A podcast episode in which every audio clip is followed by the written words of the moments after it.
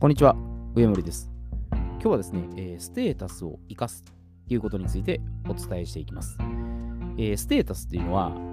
あ、社会的地位、身分、状況、情勢とか、まあ、そういった意味ですね。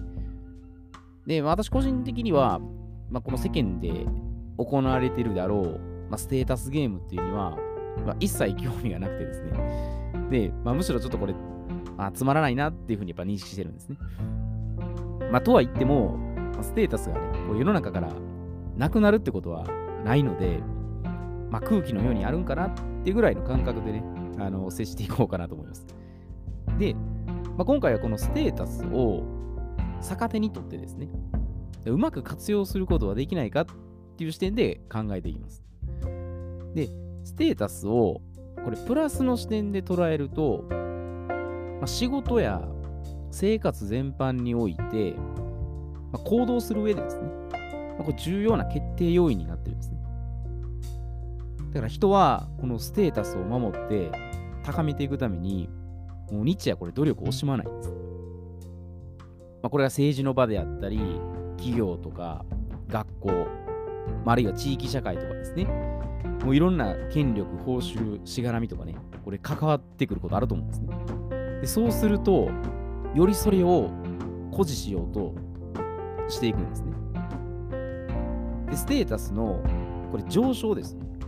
上昇を感じると、これ金銭以上のま報酬を得たいっていうふうに思うんですね。だからお金でこう解決できること以上に、なんか自分のね、やっぱさっき言った権力とか、なんか名誉とかね、かそういうのをどんどんなんか手に入れたいっていうふうになっていくんですね。で、反対にステータスの低下を感じると、やっぱりそれを何とかしても死守しようとして、ねえー危機感を抱くんですね。もうそれ以上下がっちゃいけないっていうふうに、やっぱ人間思ってしまうんですね。で、これ以前、あのシャーデン・フロイデでお伝えしたんですが、シャーデン・フロイデっていうのは、一言で言うとこれ満足感ですね。まあ、5万円状態ですね。で、これ相手を自分より不幸だなっていうふうに見なすと、脳内で報酬を得たいっていう気持ちが働くんです。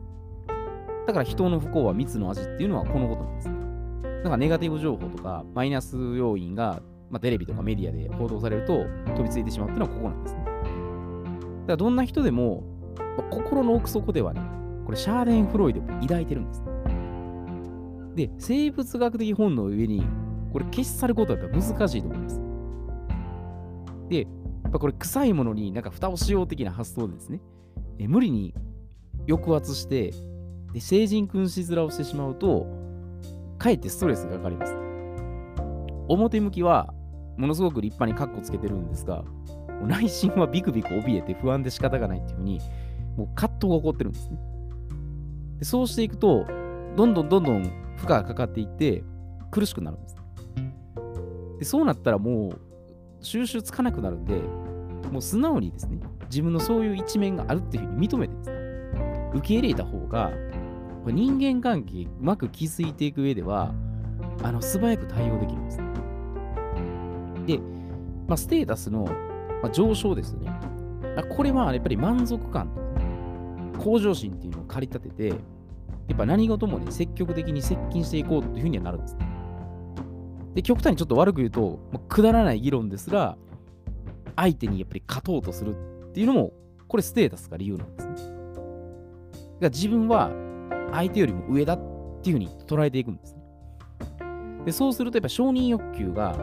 やっぱ自分で満たそうとするよりは、これ相手に満たしてもらおうとするんで、なんか高級な服を着てみたりとかね、車を買ったり、で家を所有とかして、やっぱりそれでちょっと自分の状態を満たせるように持っていきたいという心理が働くんですね。だから相手よりやっぱ優れてるっていうふうに見せたいっていうところもあるんですね。で、あるいはこう豪華な人脈を持って、こう素晴らしい関係性を築いてるなっていうのもアピールしたいっていうのもそこなんですね。だから物質的満足以上に、あの心理的にですね、安心安全につながっていると。まあ、そういうところに喜びを感じてるんです。で、人はやっぱりこのコミュニケーションを取るときに、脳内で自分とか相手のステータスを作ってですね、で、その相手との接し方を決めてるんです。だから自分との年齢差とか、ね、お金がどうとか、ね、持ってるか持ってないかとか、権力があるかないかとか、知能がどっちが上か下とかね、ユーモアがあるかないかとか、もう至るところを比較して、え、自分のどその相手とどういう状態であるか。でもしそれをステータス上回っていたら、まあ、5万円図になって、下回っていたら、まずこれ嫉妬も感じるんですけど、忍耐力ですね。踏ん張って生かして、よりもうちょっとじゃあ頑張って向上しようっていうふうになるんです。まあ、これ、これいい意味で使えばそうなんですね。なんか自分で高めて向上するっていう長所と、悪く言うと相手を見下して、ま、破滅状態ですね。になってしまう短所の。やっぱこれ相反する状況は言い混じってるんです。で、一方でそのステータスの低下ですね。これは命の危険とかですね。まあ、恐怖に怯える。まあそういったことを回避しようとするんですね。で、例えばですけど、まあ集団でね、こうみんなで何人かで遊んでいて、一人が突然仲間外れにされると、その傾向が強くなるんですね。で、言ったら排除とか拒絶ですよね。で、これが生理的な痛みを伴うんです。だから、いじめっていうのがまさにこのメカニズムじゃないかなと思うんですね。だ自分がその相手よりも下っていうふうに感じることで、まあ、より苦痛になっていくんですね。まあ、あるいはその自分自信が持てない活動をするっていうことに対してとか、間違いだっていうふうに思い込んでしまってですね。まあ、本当は間違いじゃないんですけど、それでおじけづいて行動できなかったり、そうするとやっぱステータスの低下につながるんですね。だから自信喪失とか、あの失敗に対しての捉え方っていうのが、これ人生のトラウマとしてね、あの引き金になってる可能性があるんです。でやっぱりこれ正解不正解っていうふうにもうジャッジして分けてしまう、まあ、教育を受けたりとかですね、えー、教えられてしまうと、やっぱり挑戦をためらったり、あるいはそこでポジションを作って、それこそ相手より自分は、ね、権力を取り作って上だとか下だとかいうふうに、そういうステータスゲームをやっちゃうんです。ねだから相手を追い込んで優位に立つっていう視点と、自分自身が逆に窮地に立たされて脅威を感じているていう、この二面性ですね。で、このステータスの上昇低下も、やっぱりこれ共通点があるんですね。で、そこはどこかというと、相手と比較してどうかっていう、もう心理的な状態です。で、これがまさに、そのステータスっていう概念を、ちょっと悪いように邪険に扱ってる要因じゃないかなと思うんですね。じゃあ、そのステータスをね、今回、健全にね、うまく活用するには、まあ、どうしたらいいかということで、えコツは4つあります。で、まず1つ目が、自分が他者よりも、これいい意味ですよ。いい意味で上だと感じられる得意分野を見つけることです。で、2つ目が、自分のステータスを下げて、相手のステータスに対する脅威を和らげる。で、3つ目が、相手にポジティブなフィードバックをする。で、4つ目が、自分と競争する方法を見つけて、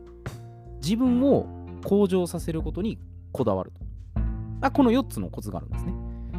で、まず1つ目の、まあ、自分が他者より上だと感じられる得意分野を見つけるということなんですけど、まあ、これは、上っていうのは、自分にとって得意か不得意かっていうところなんです。だから相手と同じ土俵で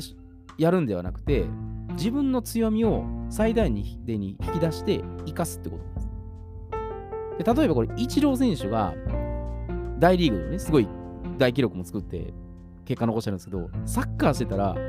イチロー選手の良さは引き出せないんです。それと同じことです。それぞれやっぱり皆さん強み、得意分野って必ずあるんで、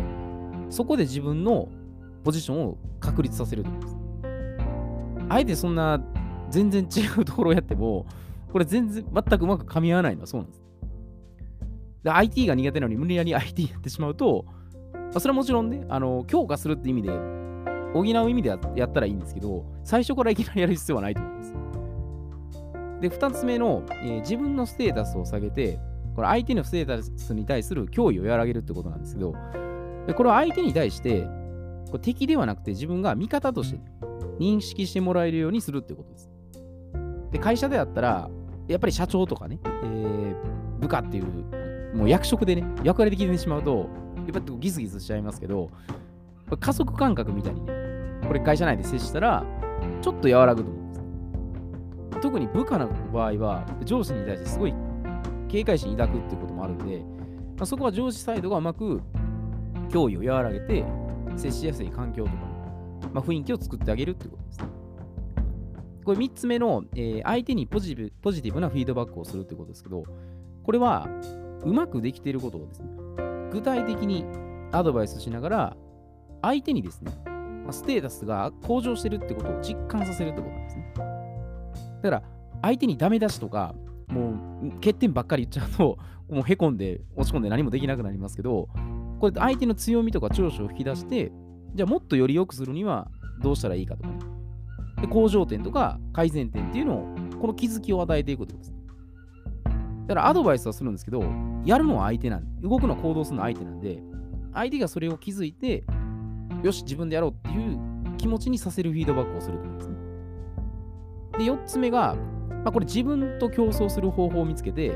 自分を向上させるするさせることにこだわるんです。でよくこれあの、他人と比較するのは自分と比較しろっていうのがまさにこれです。比較するのはもう自分の過去ですね。もう過去と比べて1ミリでも前進してたら、まあ、それは OK なんですね。自分の取り組み方に対して進捗状況がどうかっていうのを捉えるってことですね。だから自分自身のスキルを高めるってことに集中して、でそれよかったら相手に共有、シェアして、でそこでさっきのフィードバックしたりですね。でよりよくもっとなるにはどうしたらいいかっていうふうに考えていくんです。で